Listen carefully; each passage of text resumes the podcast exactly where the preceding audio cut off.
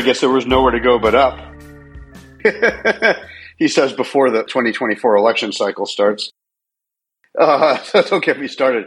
But the uh, you know things are, are, are really good. We've we've been on the road with this movie, and uh, you know finished up Zappa and Showbiz Kids. God, I mean, when I spoke to you last, I, that was a crazy year for me. So I had Zappa, Showbiz Kids, and Bill and Ted Three all came out.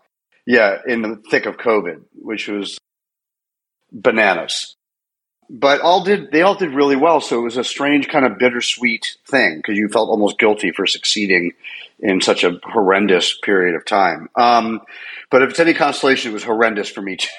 we were all we were all stuck at home, and it was a terrible time, and worried about whether or not we were going to die. Alex, I've been in therapy, and I'm finally passing the point in my life where I can derive pleasure from other people's suffering. So I'm sorry. Right. Oh, good that. for you. Well, you have a good. I'm going to have to get that therapist number then. Um, the uh, uh, so it's been good. We've been very busy. We we uh, you know we made this film. We've been on the road with it and uh, we've been showing it in theaters around the country and, and, around the world. I just came back from the UK, um, and we've been having these amazing sold out shows all over the place. So I, I, couldn't be more grateful that the film is connecting with people. And uh, we are about to come out, you know, on digital. So m- many more people will be able to, to see it. So I can't complain. Things are good.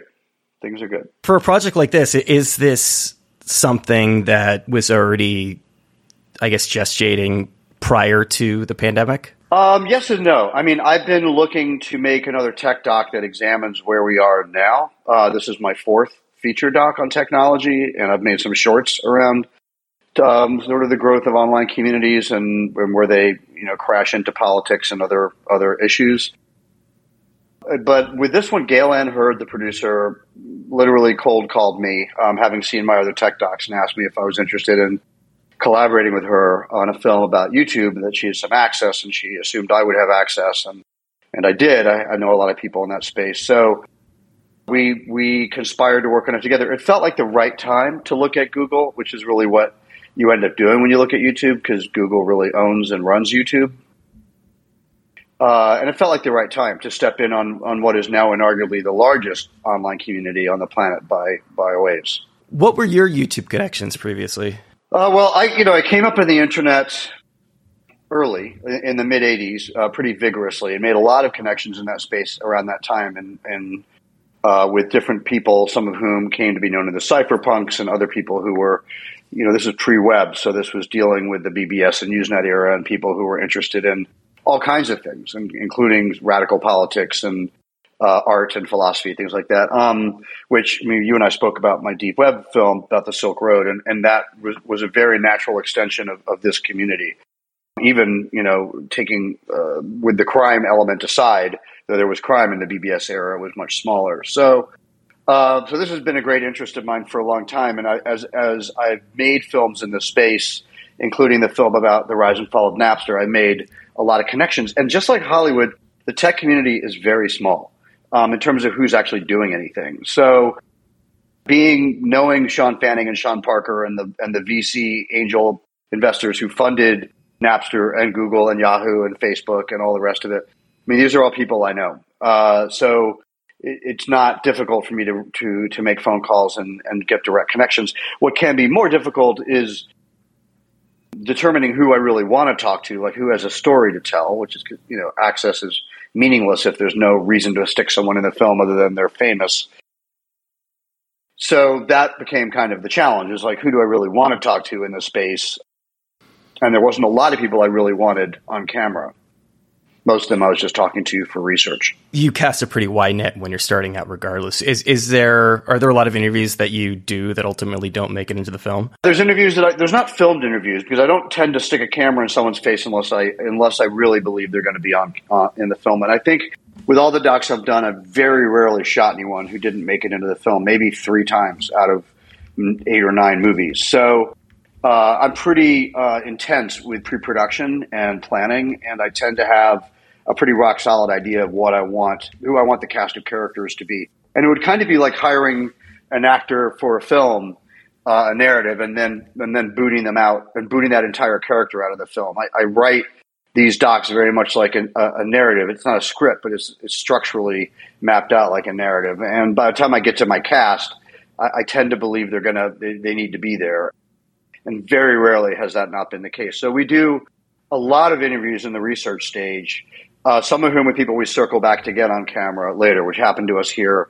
Uh, I think with Carrie Goldberg, I was doing audio interviews with her for information, uh, and then went back to shoot her afterwards. What was the plot of the film before you actually really started sitting down and doing all this in earnest? I think it was the idea was to to tell the story of the genesis and rise of the YouTube platform in order to arrive at a, the present day uh, and have a direct emotional experience by way of the characters with that platform's impact on society.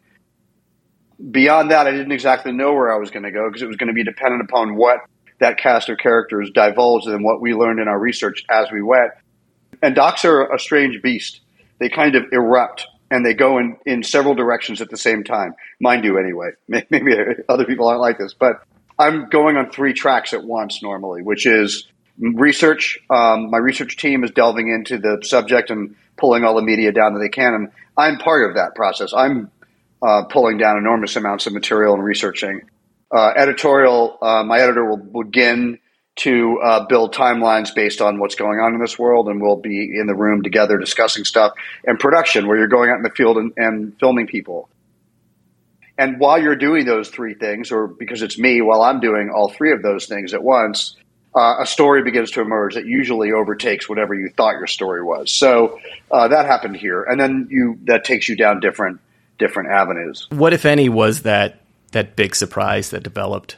Um, there were several. Um, I think that that the the sheer scale of YouTube really uh, became a, a pivotal uh, aspect of the story. Um, just dealing with something that is not a social media platform, is not um, you know a record of all of human activity that's been recorded. It's not your movies and your music and your and your influencer characters.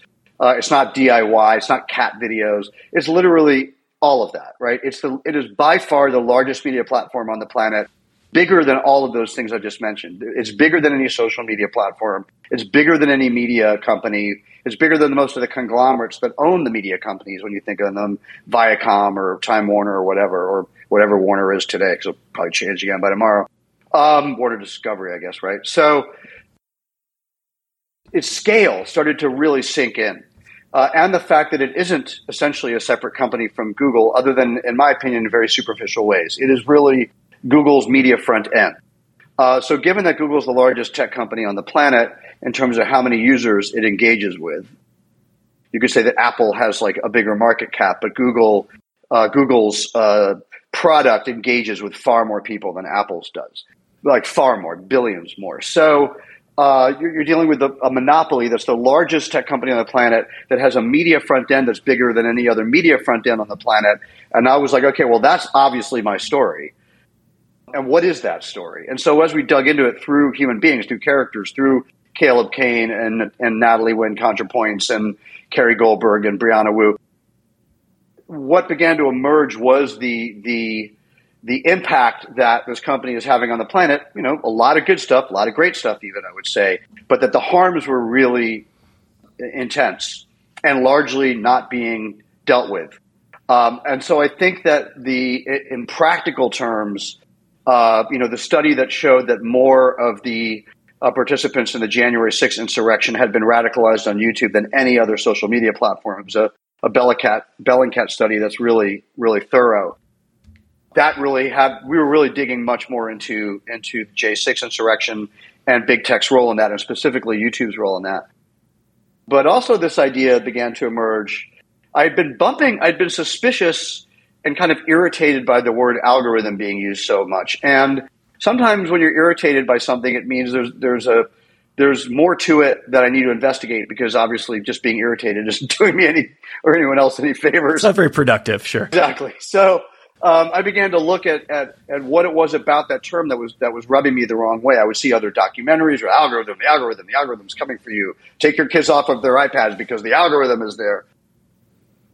And what I've discovered making the film is that this, these issues are not, in my opinion, algorithmic. They they are to the degree that there are algorithms at play. There was a time when the YouTube recommender algorithm was much more nefarious than it is now. It's pretty it's gotten pretty tamed, but these are not, in my opinion, algorithm issues. They are they are business model and incentive issues. They're very human. And so I began to dig into that story. I realized that the use of the term algorithm is in a way a ruse by big tech to get the public to just stop looking at it, to just go elsewhere, because it's an overwhelming, confusing, and at the end of the day, kind of fatalistic term that if you're a citizen at home, you're like, well, there's nothing we can do. Why not? Because it's the algorithm, right? As opposed to there's a handful of people who have incentives to pump this content through and hook you with it so that they can monetize it for ad dollars. And that's really what's going on. I would frame it as the algorithm, you know, having potentially been an issue. Like certainly I've had this experience and I think a lot of other people have too where I've been watching something and you know, I during the pandemic I started falling asleep to YouTube which I know is not a great idea. And then you wake up and all of a sudden there's like a Jordan. And you're a neo-Nazi. How did that happen? I am slightly more sympathetic to like how like young and yeah. impressionable people get radicalized. But but I think I think maybe what you're getting at is the algorithm itself is driven by these capitalistic forces. Exactly. Exactly. The the mechanics are almost irrelevant. The the machinery that is pumping this stuff at you uh, is there's nothing you can there's nothing you can do about that, right? You can go to YouTube or to whoever and say, you got to fix your algorithm. And they'll be like, okay, we'll tweak the algorithm. When, that's not the issue. The issue is that the people who have, who have built these systems have built them with certain incentives that have nothing to do with technology whatsoever. They're the same incentives that William Randolph Hearst and, and Pulitzer were using back in the yellow journalism days when they were, you know, pumping knowingly inaccurate, you know, current event content at people to raise money because they knew for their product or they knew that that kind of content made the most money. And that is the same set of incentives that's at work today. And that's not a technology issue. That is a business and profit motive issue. I suspect that you're similar to me from the standpoint of being like I, I would call myself a techno pragmatist. Like I I know a lot of people, you know, I work in tech. I, I work for TechCrunch. I know a lot of people who are techno utopianists, and I I write about robotics a lot. I read about automation and all these stories around automation taking taking jobs. What I'll always say ultimately is that I think uh, something that people don't take into account is the capitalist incentive, because at the end of the day, that ultimately is what what's driving anything. I mean, these are companies, so uh, you know I'm not going to ask you to, to, to, you know, legislate all of this and to, you know, to wave your magic wand, but like, how do we, now that the internet is comprised completely of platforms, you know, everybody gets their content through platforms right now. Is there a way to decouple those things? I don't think by self policing that they will be decoupled. I think that you know, to your point, because I've been I've been reading, you know, you and TechCrunch for a very long time, and we are, as you know, we meaning the proverbial entertainment industry folk, of which I am in all three of the unions that we're currently dealing with the contract negotiations, are in a, a labor crisis. Like a lot of people in this country are in a labor crisis, and so we have reached an inflection point where the rise of capitalistically in created tech platforms that are monopolies um, have overtaken many former business models um, and uh, either crush them or not replace them with equitable uh, models and plans for their workers. So my industry is being disrupted, and many industries are being disrupted by this, whether it's by streaming or by AI or by any number of, of tech related um, uh, issues. Even I mean, Uber is a really obvious example, and I sort of I relate to what's going on in, in my industry right now is the Uberification, the the gig economy. Exactly. Where now, if you're writing, you may be you may be writing on a giant HBO show and still living in your car and on welfare without health insurance, and that is where a lot of these companies. Uh, are driving towards because it's much more profit for them and it's much less for their workers, and they and they decouple um, the worker from the company on in very specific ways. So um, I think that that in the in the case of YouTube, you know they've done a good job of monetizing their their influencers, but they have very tight control on sort of who gets money and where the money goes. And so I don't think that they are in a position where they're able to police themselves. They've made claims that they're working harder on content moderation, where they've done very little there, some but very little. They've made claims that they um, they don't allow ad money to be attached to certain types of content, which is, you know, to be blunt, patently untrue. So the the idea, um, which you know came up even in the White House uh, a week or two ago, when the seven big tech companies went to see Biden and, and Vice President Harris and said, "Hey, you guys, uh, we're all in. We're gonna, you know, you guys go legislate AI." Just let us police ourselves. We don't need your help. We're all good. And the government was like, go with God. You're all good. Have a great day. Um, and then they made this like super jubilant announcement that said, hey, guess what? The tech companies are going to police themselves. None of it's legally binding, but it's all awesome. That's not good, right? That's a, that's a terrible thing. And, and they will not, they're not incentivized to police themselves because they have a profit and they have shareholders and they have, uh, they're publicly traded. Um, so I think that long term, um, there has to be sort of activist and legislative action uh, from the outside, uh, even legal, um, until they um, either you know make changes or what I think needs to happen is eventually you end up with antitrust and anti-monopoly situations like you have with every other industrial revolution so far in human history. You're talking about breaking up some of these companies. I am, yes, yeah, yeah, yeah. I am talking about breaking up the the monopolies that I don't see regulate self-regulating. I was listening to an, an, interview that you did recently around this, and you alluded to some of the current attempts at legislation and regulation around big tech, or I guess like innovation, as we would call it broadly, as being, I think, misguided. And I, I'm curious what you meant by that. I'm very concerned. There, here's my take on this. You have you know, here and in the EU, you have these giant tech companies with enormous lobbying power and enormous influence on the governments themselves that need to regulate them, which is why there has often not been very meaningful regulation and legislation aimed back at those companies. Which, to be fair, is not a tech thing. Like, that's how politics works. Oh, yeah. I mean, this is, I mean, sure. And then you add Citizens United to that here, and like, you know, it's amazing anything gets done. So yes, this is this is the, the greasy wheels of, of the Beltway. That being said, when you have a company like Google that like whose profit is larger than most countries' GDP combined, that's a lot of greasy wheels um, and a lot of a lot of lobbying power. So there's not a whole heck of a lot being done there. I think also not to be uh, disrespectful to some Congress people uh, whom I do respect. They don't really understand these technologies very well. They don't understand AI at all, in my opinion in a, meaning, in a meaningful way. They don't really understand Section 230 uh, in a meaningful way. They don't really understand the the uh, the way the internet functions, the degree of how easy it is to pull on one thread of the sweater and end up harming the person on the other end that you were trying to protect.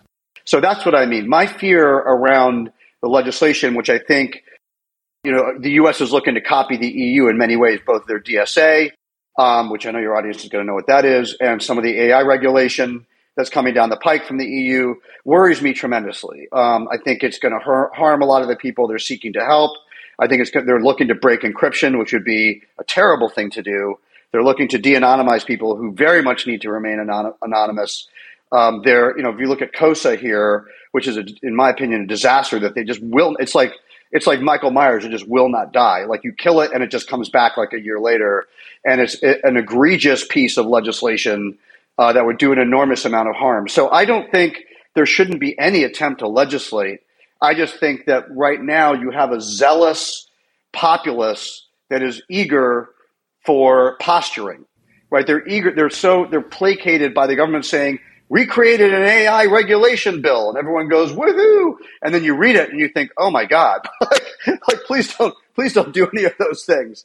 Um, so I think they're sort of taking a, a, blunt hammer to this stuff and just trying to bash it all into pieces, um, as opposed to a scalpel. And my fear is that, especially in, in a climate where you have a rise of far right autocracies, where LGBTQ is going to be in jeopardy and and you know in in danger of of you know less privacy and more um, censorship and more attacks and other minorities and other uh, marginalized groups. And then that just sort of fans out now until it's everybody. Watching it i was amazed that you got susan wojcicki. From the standpoint that like i i I assume that she's familiar with the other work that, that, that you did, and I assume that like going into a film, she understands that this isn't going to be a puff piece. Were you surprised that she sat down to talk to you? I wasn't, and maybe I'm being naive, but um, I knew that she wouldn't feel the need to say anything that would be dangerous to her, which she didn't. I knew, I know, I knew that she's very bright. I knew that she has um, spoken on these issues in other areas quite a bit. Uh, I know that Google, to be fair to them, uh, which includes YouTube, uh, has often been willing to to come to the table and try to address issues, even th- very thorny ones that people have with them. Um, my problem, frankly, hasn't been so much Google's willingness or unwillingness to talk about the issues. My problem has been Google's willingness to take action, like real real lasting action on those issues. Like like Brianna Wu says in the film, you know, after Christchurch and, and some other sort of cataclysms that were occurring, uh, you know, Google did put task forces together and attempt to to pick these. I don't think that they're just a big black box, right? I think there's a lot of very conscientious people there, of whom Susan is one. And so I wasn't um, I wasn't actually that surprised, and nor for that reason did I think it was much of a coup. I thought it was important. I thought that in a film about Google and YouTube to have someone who's been with that company, both companies from the very beginning, you know, just in a, in a just to see the, their face and to look at their their facial expression and their eyes, just really what a doc is good for. I thought that was very important. Same with Steve Chen. Um, but I didn't think it was a coup, and I did. I wasn't going to sort of wag my finger in her face and try to you know, castigate her for things I thought they were doing wrong because she she would never give me answers that I, that would be satisfying, and it would, it would just be kind of rude, in my opinion. So. I obviously interview a lot of people who are media trained, and, and there's a certain tacit understanding. Well, one that like that you do in fact have to ask them hard questions, but but that they that they're going to answer it like however they see fit, and that ultimately it's probably not going to be a very satisfying answer for me. I heard you previously yeah. d- discussing that interview with her and, and talking about her eyes specific. Obviously, that was something that that you got in in person. You know, speaking with her. Is that something that you think translates well into the documentary medium? Yes, I do. In fact, I wasn't there because of COVID. All for this was the one movie where every single interview I conducted, I conducted remotely, like like you and I are doing right now. I had a laptop. In that case, it was a pretty high end interview, so I had a pretty sophisticated setup, but it was still monitor to monitor, right? Like I'm there, like a like a floating head next to the camera. I am asking the question. She is looking at me, but I was not there. I can tell you the reason I make documentaries is because you're putting a, a, human face, an emotional contextualization of an issue in front of an audience. Uh, so it may not be, especially with my films, I'm not particularly interested in telling you things that you may or may not know already. That's not important to me. I'm not writing a magazine article. What's important to me is to have emotional an emotional relationship with this issue or these issues or these people involved in these issues. And I will tell you that all the interviews because I've been watching the movie in movie theaters because we've been showing the film theatrically for the last, really for the last year, but uh, but very much for the last month and a half. Um, there's a very emotional, visceral reaction between the audience and this film. They laugh at places. They laugh at places where people are being serious but clearly lying. They gasp. They have an emotional response, and that includes the response to Susan's interview and other interviews uh, of that nature. So uh, it, it is, it, to me, it has been effective in terms of the audience response. I was thinking about this recently with regards to the, the, the writing that I do. That like such a big part of what I do is is knowing who your audience is and who your audience is going to be.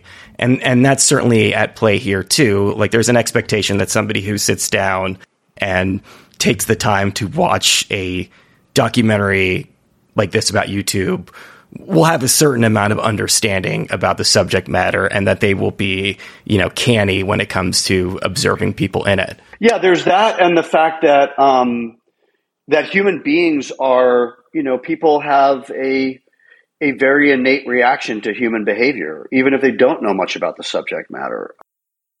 So it's really it really spans because uh, I mean a lot of times I'm showing the film in festivals or in movie theaters where people really don't know much about the issues, um, or where they do, uh, but they'll be surprised by an emotional connection to someone in the film that they may not have liked on paper or where they saw them on the news or whatever. So it's, I mean, there's there's there's differing views of that in terms of what you're saying, and for sure, um, if you're showing it to a tech savvy audience or an audience that's that's familiar with the issues, but I wouldn't, you know, I know you're not saying this, but I wouldn't say it's it's the same as kind of preaching to the choir or preaching to the converted, because I don't think that there's a choir here. I don't think there's anyone who's really converted here either. I don't think that these issues, while they may be getting talked about a lot, have any sense of resolution or um, I don't think there's a real tribe. That's sort of the. I mean, there's a kind of all social media is bad tribe, which I'm not in, and I don't think the film is saying that. Um, in fact, to a degree, I think it's saying the exact opposite of that. But in, but other than that, other than the sort of like, oh, all tech is bad, it should all go back in the in the toothpaste tube. Um, I really think that no matter who is seeing this, there's a there's, this is why we made it. There's an ability for them to have a kind of a new reaction or a new emotional reaction to to the story. The top of the conversation, you know, when you're speaking about the Usenet days, you alluded to some of the, I guess, kind of uh, radical politics groups that that you were in and around. Um, I'm curious how, if at all, the internet formed your own politics. It's a very good question. I don't think anyone's ever asked me that before. Um, I mean, my poli- you know, I grew up in a in a pretty uh, in a highly political family that included journalists and activists. So politics was a big part of our daily diet. I don't think it changed it, my politics, and that I've always been kind of on the same side of, of the fence but uh, I will tell you that it opened my eyes to people who did not share my views in a more sympathetic way or empathetic way, unless they were terrorists or or you know hate filled. But you know, for example, when I did the Silk Road documentary, you know, and I was at Ross Ulbricht, who was the Dread Pirate Roberts, as I was at his federal trial, and my ability to to be in the social in the in the actual community of the Silk Road, which I was, I was in online on that community before it went down, uh, and my ability to sort of traffic with Ross and and that that world, and and they share, you know, I I have human empathy for Ross and what he went through. My politics, in, in, many ways, could not be more different than his. They're almost exactly the opposite of his, in fact, or what they were when he was, you know, mayor 26 when he got arrested. To be fair to Ross, he was a, a kid. But having been in the in the thick of the BBS era, making relationships with people who, who were very bright and had a lot to say that was worth listening to, but had very different politics from me, um, was extremely eye opening, and it gave me a much more uh, uh, open minded view of what would become very popular ideas, including the growth of crypto um, and uh, you know uh, cryptocurrency and the, that grew out of the cypherpunk movement. Not, I'm not talking about the NFT. I'm not talking about the baloney, you know, let's make a billion dollars and get a Lambo side, but the political side of crypto um, and the kind of radical political side of, of crypto um, and a lot of those players. It allowed me to see them with much more nuance than I than it would have if I hadn't been around those people 20 years earlier, which I had, because a lot of those same people were around in the BBS era. In fact, some of the exact same people were around at that time. Speaking personally, something that surprised me in my own life is you know the old the old quote like it sometimes it's attributed George Will sometimes like William Buckley about you know if you're not a liberal when you're young you don't have a heart and if you're not a conservative when you're old you don't have a yeah, brain. Yeah. I'm surprised in my own life that I've drifted further left as I've gotten older. I think a lot of it is, you know, being a millennial, being, you know, getting out of college when I did this, this economy and then watching all of the things that have um, transpired really, especially over the last, you know, three to five years. Yeah. Have your own politics, do, do they continue to shift?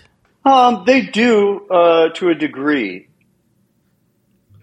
but they tend in a way, I would tell you that to your point, uh, after 2016, I became much more firmly, I felt it was important to be more firmly entrenched in what I believed my political views were and to not be loose, not wear them like a loose garment, but like a firm coat. Because the world had gotten so, and I had so, I lost so many friends during 2016 who either, you know, people who were college professors who like fell for Pizzagate um, fell for the most obvious and obnoxious conspiracy theories that eventually led to full blown terrorism, right, and extremism. Uh, so things that were the kind of radical late night discourse you could have with a varied group of people in 2015 in 20 by 2016 i wasn't doing that anymore i was like you know what i can't this is and if i'm doing it i'm being very clear and firm about my views and i'm not leaving things open to get pushed and pulled in varying directions because you could tell after 2016 where the country was going. And then of course it just got worse. And then with Trump, it got you know went overboard, and now moving into 2024, what I like to say is like we're not in the rabbit hole era anymore because that's kind of a quaint term for when an algorithm would you know show you stuff you didn't want to see until you became now disinfo and misinfo is the norm right? Now it's pervasive. You don't need algorithms for it. It's literally everywhere. So you have influencers who are backed by dark money funders who are just pumping this information out publicly to millions of followers. You don't need a rabbit hole for that. It's just it's just it's the kind of the town square is is has been black pilled so um, I think we're in a much more dangerous time. So to to your point, uh, I don't know if it's changed my politics as much as it's made me take uh, my position much more seriously and to be clear as hell, especially within my social circles. I don't consider myself a public pundit, nor do I want to be one. But uh, but certainly anywhere that I'm coming into contact with folks where we're talking about these issues, to make it very very clear where I land.